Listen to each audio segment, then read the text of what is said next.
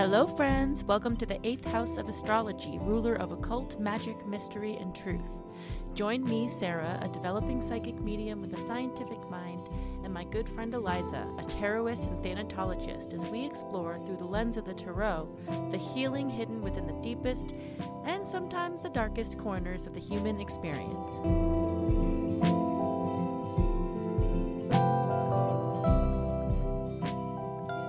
Uh, most people know that my work has to do primarily with funeral reforms. So that takes its its place both before death, after death, and then in the um, in the natural burial sphere. So that's that's yeah. the work that I do. I was sort of perfectly set up as a writer and researcher, and uh, yeah. you know a person who had um, you know I started doing I guess you'd call it doula work now. It's, but at the time I was just caregiving. Uh, when I was 19, I had a couple of um, elderly uh, sister sisters who who uh, died on my watch while I was caring for them, and that's why I was there. Was because they wanted to die in the home rather than wow. in an institutional setting. So that happened early. That was sort of in between college um, semesters, and then when I had my uh, babies, as soon as yeah, I think I was still nursing my my daughter.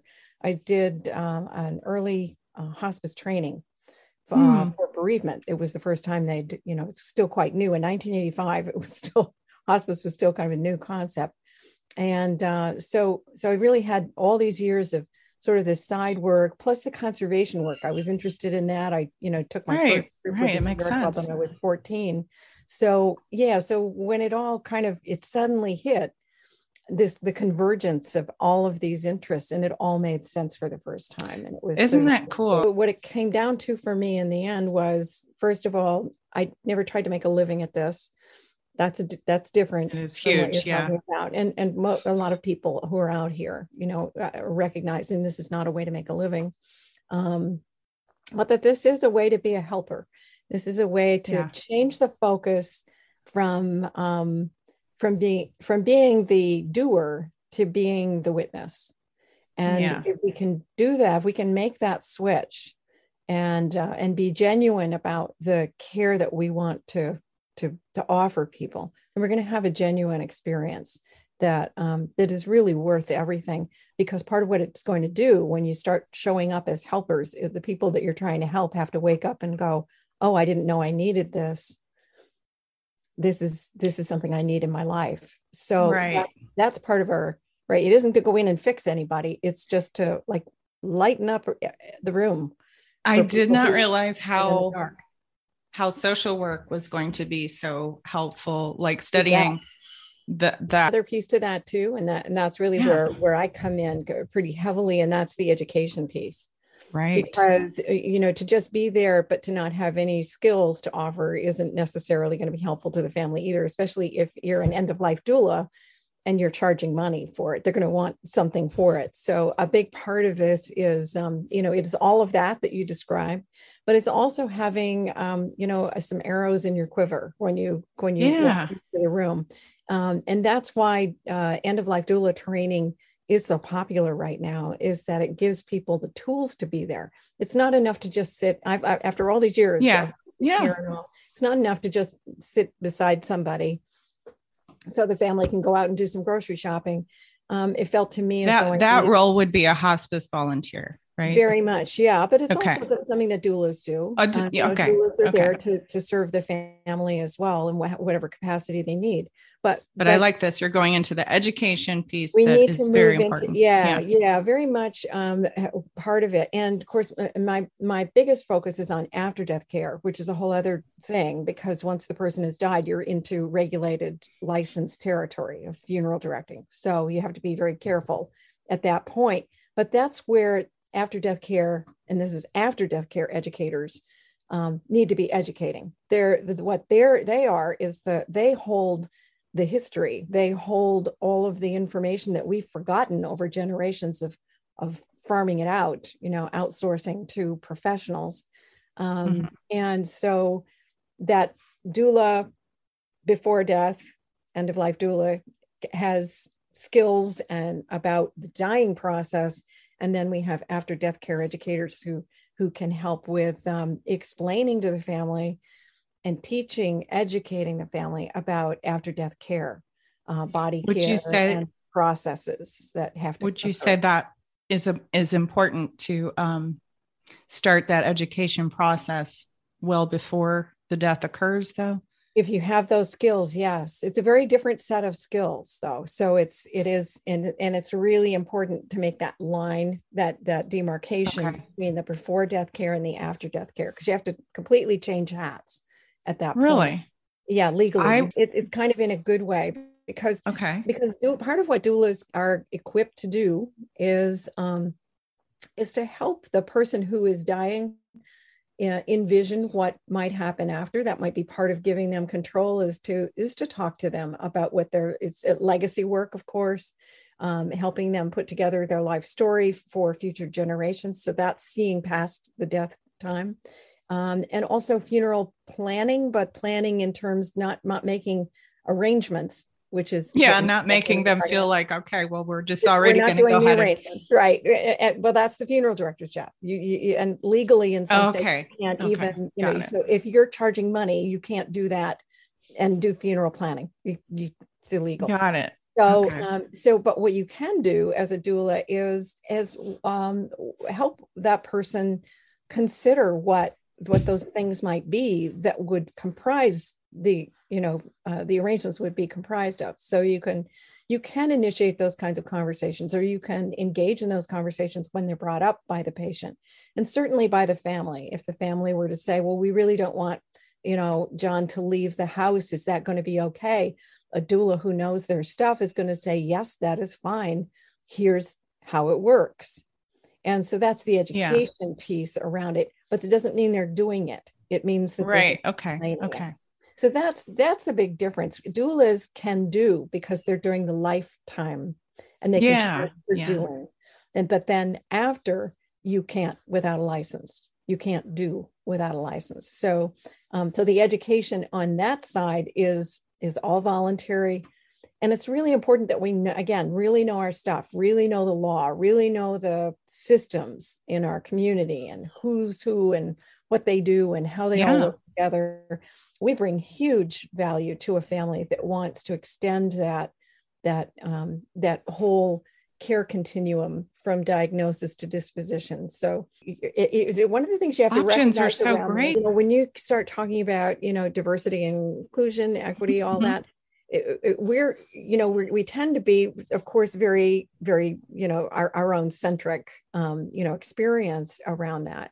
And for me that is you know the, the very much the middle class white you know northeastern experience of death is the embalming and the and the all, all of that ritual stuff and the concrete vaults and everything else. In other places yeah which for the listeners just to say that that all came about during the civil war when soldiers uh, died in the south and needed to be returned back to the north um, and in hot climates their bodies had to be um, preserved in order to make the train travel or whatever Right, it was at the the time so.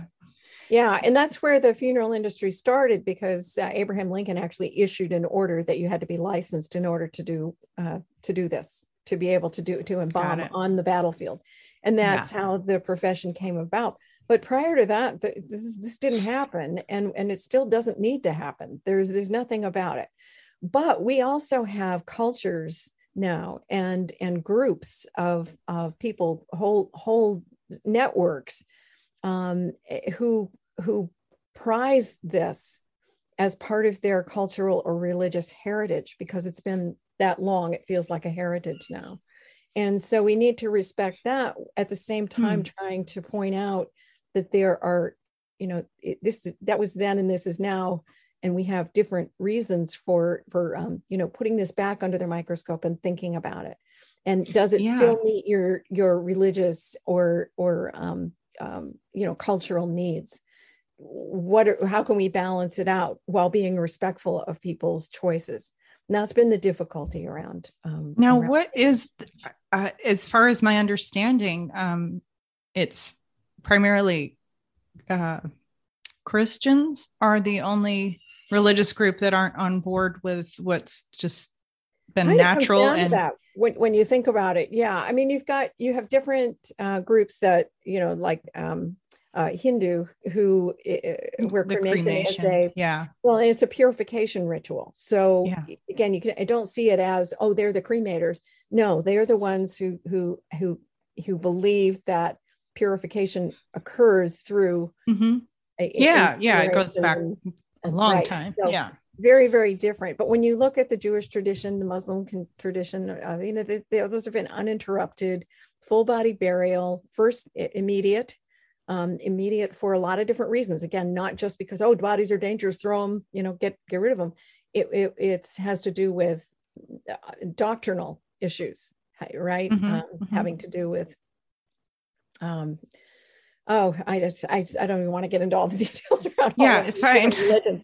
but the but the big thing is um is that it really it does just leave it, it just leaves mostly the christian community uh, although when we break that down the catholic um, uh, church is very much in favor of uh, natural burial and wants to see that come back.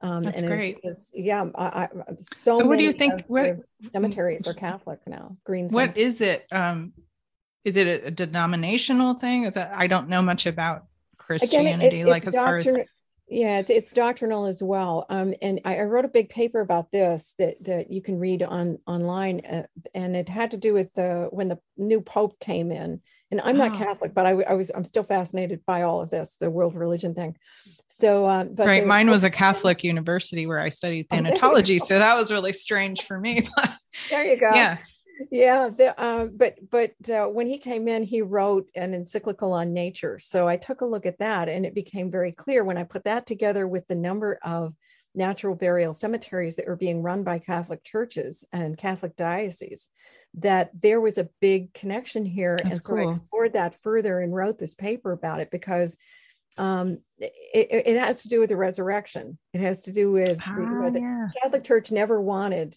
uh, cremation. They agreed to it very reluctantly in 1963. And this Pope, even as soon as he got in office, reminded everyone that you have to bury cremated remains on consecrated land. And the idea is, right, in cemeteries, the whole idea being, you know, the, the, the you know, you get the bodies as close to a, a, a sacred ground as you can, right, in, in Mhm. the graveyards around churches and so on, but it full and intact so that, you know, at the second coming of Jesus, Yeah. they will be taken up. well that's a really Right. i like that i, I like to know That's why that and why not they don't they're not down with this idea of of natural burial So when you look at that, then you know who's left. And I think for the most part, who's left, who's still doing this, are people who just haven't thought about it. So take it kind of seriously. Um, all that energy that's flying around during that liminal time, right? I mean, this yeah this, this is the part that bothers me about the way that, that Americans do death is that they ha- are studiously avoiding experiencing liminal time. They don't like the feeling of being offshore. They want to know, they want to go, okay, the this or that? now. and then we're going to have you, and the funeral home's going to come and take them away. And on Tuesday, we're going to have a visitation from six to eight. And on, you know, Wednesday, we're going to have blah, blah, blah. And they, they want to schedule out their grief. They want to schedule out when they're going to do everything.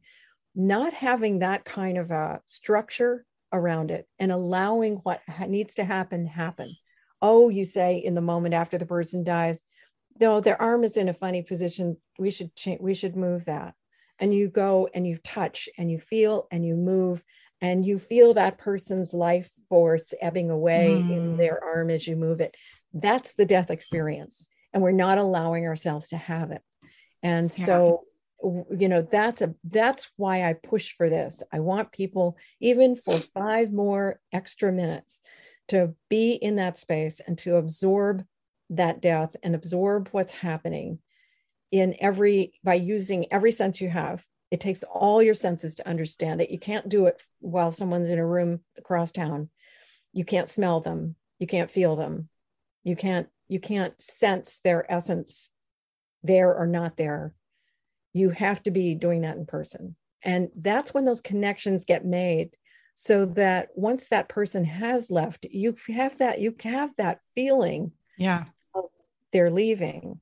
And and you may not know where that is going, but you know that it's it's transforming. It's not just ending, it's transforming. You can feel it. It's a physical Yeah. feeling. Yeah. So it, it's not even that, you know, I'm getting It- all woo. Woo. It's like this is just Yeah. documented stuff. We know this is the way it works.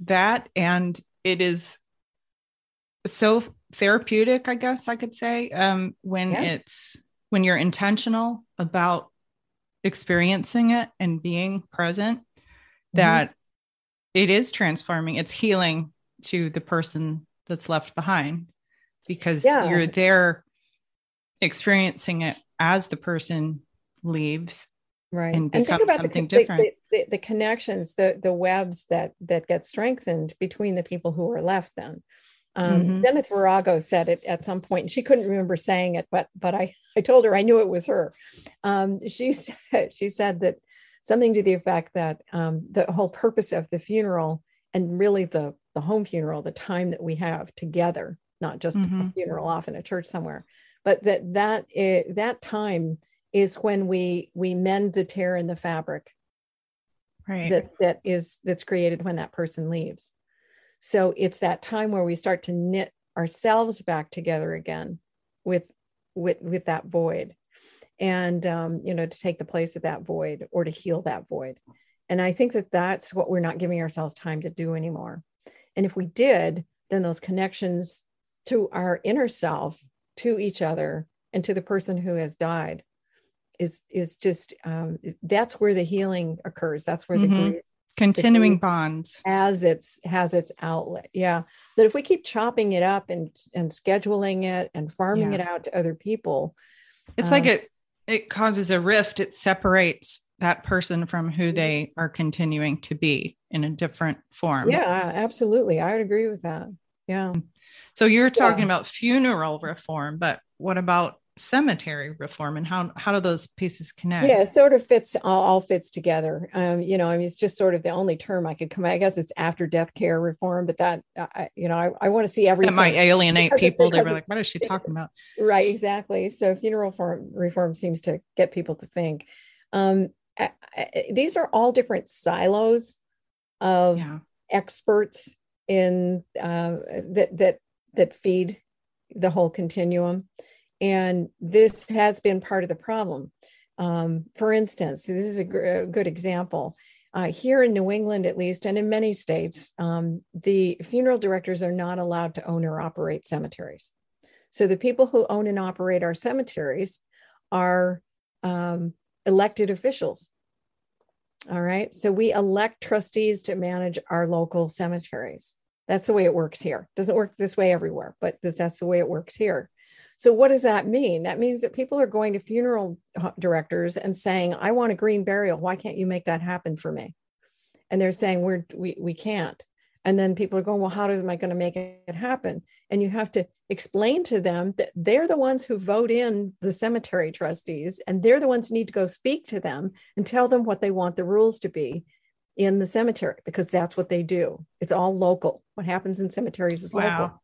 So look at those silos who can't speak to each other and realize that we are the ones, we, the consumers, are the Yeah. ones who have to change the way that this happens. We have to go to funeral homes and say, look, I don't want embalming. I don't want an invasive toxic procedure on my loved one's body, but I want people to be able to view, will you work with me? Will you do something, you know, that I want? Okay. That, that- that's a different way of everybody goes there and thinks, oh, I'll have to do whatever it is they've got. Right. What am I allowed to get? Yeah. what am I allowed to do? Right. And you go to Yeah. your cemetery and they say, well, you have to have a vault. And you go, okay. And you Right. Yeah. No one $100 questions that. It's the status right. quo. Yeah. Well, that's what's so nuts, right? And that we're Yeah. all sitting here expecting because they've all become the experts that An the authority. They're the ones, right? They're the professionals, the whole thing. Yeah. And, and nobody looks at it and goes, wait a minute, what makes a funeral director a, a professional? You know what it is? They go to school for a year and learn how to embalm a body, the thing we don't want to do anymore. Yeah. That's the only thing they can do that you and I can't do ourselves. We can Right. take care of everything else ourselves, right? So, So, I just yeah, I feel like the the consumer is so lost in all of this Right. passive, like they don't know where to even start. Like this There's is a lot such of a misplaced trust. yeah, And what we have to do, I think, is figure out ways to have people trust themselves. People know, you know, when when when you say, "Oh, you know, you can keep your loved one home for a few more hours till so and so gets here." Oh, and you can also, you know, open up a window and cool down the body, and then you could think about doing this tomorrow after you've got the paperwork done. And they just, you know, you take them step by step through the whole thing, and all of a sudden they're just going, "God, I, I just didn't know I could do any of this myself Right. myself." right. And, So- and then their next question is, can I do it? Can I, do I have the actual wherewithal to do it? And that's where doulas and after death care educators come in to say, you absolutely can. Our job is to re- instill confidence in people that they can trust themselves to do this. They really can. It's been done Yeah. and it is done all around the world. We're the only ones who do it this way. I Um, know. and it's I, I just feel like it's like that they may feel still powerless, institutionalized thing. Yes, Um, and and that's where we and it have can to be more overwhelming. savvy, right? It, we Yeah. can be very overwhelming, and and it certainly is. If you expect to go to to a funeral home and deal with that, you feel cut out of it. You you hand over all your power. You hand over Yeah. custody and control. We don't have to. There's also a, an in between. And what we're trying to do, and you were talking about this earlier, getting the the funeral directors, the mortuary schools, to teach that there are other options. Oh, that's great. And to figure out how to dovetail with Because that I yeah, it shouldn't be all on the consumer who just doesn't know that right you and know, that's why really I hard. I, work both both ends of this you know i try to Mhm. work with mortuary schools and and um, and awesome. teach the new ones coming in that families want different options and that they don't lose face and they don't even have to lose money but they have to be more responsive to what people are wanting right now right. and no, they might not be able to deliver the green burial cemetery. That's a whole other area that we have to be more proactive about. But they can be a whole lot more open and uh, and and helpful. And changing that institutional, it honestly, their their reputation is what they really need to be doing. Now, some of them are, are Right. digging in and saying, no, everything we do is just the right way. It's perfect. Um, well, you know, they're the dinosaurs. I love that digging in Yeah, they- all they- the euphemisms around. Yep. But they, I, I think- think that that's, that is a, I think there are a lot of analogies between the birth experience and the death experience. But I think in the, in the, in the after death experience, we have as consumers and as the next of kin who's in charge, automatically in charge of the, what's going to happen to their loved one, we have a lot more power than we're exercising. And Yeah. I want to see people doing that and then taking it on. And, and when they do it, and they do it again in community, elbow to elbow, um, then th- this is it changes everyone's experience. And that's what we're trying to do is change people's experience so that Yeah. it there is meaning in it. Yeah. There's, you know, it's the meaning making that you're talking about. And, and we do make meaning. Yeah. When, my, when my mom died, one of, the, one of the things that a lot of people in this work do, there's a lot of altar talk and so on. I'm not big on all that kind of thing. But I did realize when, when, uh, when after she died, I had her set up on the massage table, shrouded. And at the bottom of the table, I had a, a, a bookcase with some romance novels, her knitting needles, and a great big bucket of um, uh, M&M peanuts, which was her favorite candy. And I love those everybody too. who walked in you know took a look at that and and went uh, and just went oh my gosh it really is mom. It really is her. Oh. so you know it, it made meaning out of that that moment. So. So I'm interested to know how you think um, the funeral world got affected by the pandemic. some funeral directors did pivot very nicely and they created things like van viewings where people could come by and see their loved one in the in a casket in the van they'd open up the door and Like the drive-by graduation ceremonies. Yeah. pretty much yeah so they did do that and then they created you know we we sort of moved the services onto um you know what we call them zoomeralls now Um, I love it. It's been, it's been, a- and the word I use for this is intimate. I most people Mhm. were fearful if we aren't in person, it won't be intimate. Well, how many funerals have you gone to where you sit in the back of the room, you watch the family file in the front, you file back out, you see the backs of everybody's heads, and then you're gone. That's not intimate at all. But seeing people face to face, as we all experience this together, that's intimate. To me. And it's really cool how, um, if you were in that big of a group in person, you wouldn't be able to hear what that person had to say. Um, all you know, people are having conversations um, in a crowded gathering, whereas if they're all in one place and they're respectful of the the the norms of Zoom interaction where, you know, one person gets off mute to say something, raises their hand or whatever that it's just a wonderful design allowing um, more sharing to take place than than would be able to yes. happen in a crowded in a very event. democratic way. Exactly. So, yeah.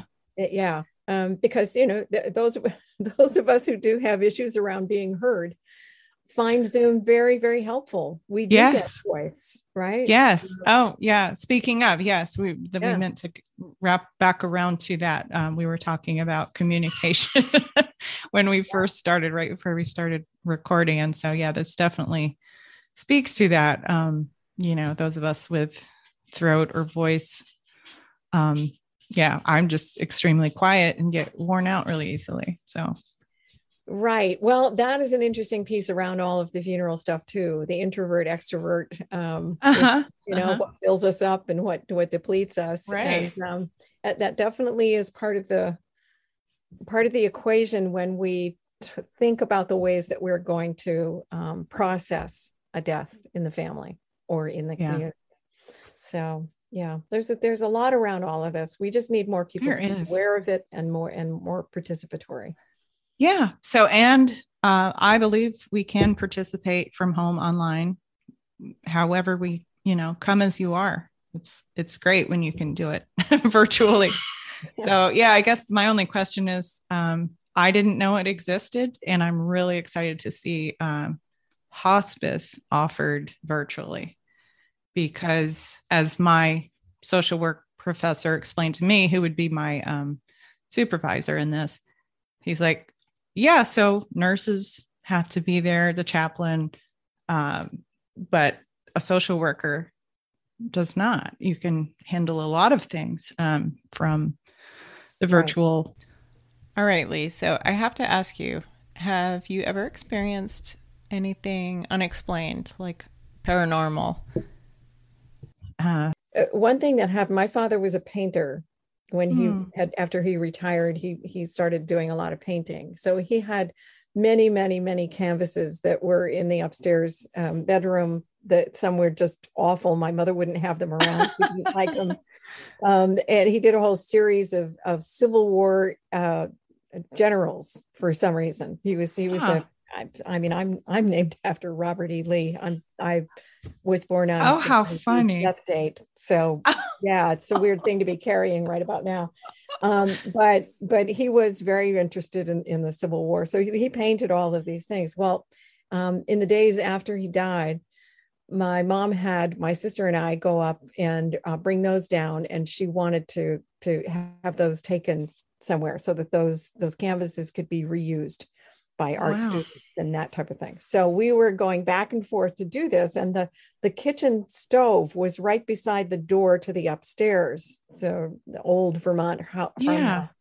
And uh, at one point, I came down through and realized, looked over and realized that the big burner that was closest to us was bright orange.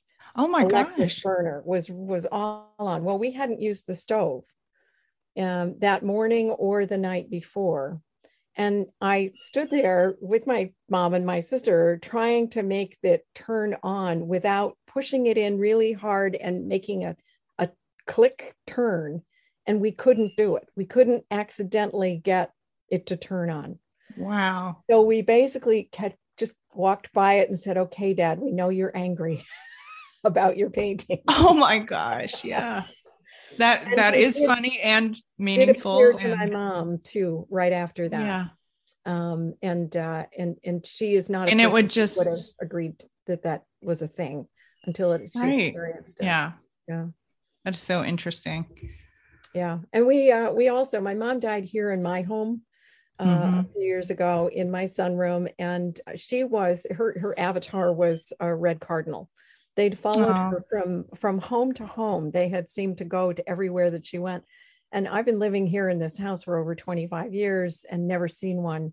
And uh, after she, a couple days after she died, they arrived and they haven't left. Um, yeah. So it's, I think that there are things that we can't explain that sound coincidental. That, um, but, but when there's an attachment to the mm-hmm. dead in this way, or in, not even an attachment so much, but there's a bond. A, there's a bond. There's an understanding. You know, my my dad and I had had a very close understanding of how things work. Um, he was a systems guy too, and so we we would bond over that. Um, and and uh, and my mom also. My mom just had certain things that were really important to her, and I got it.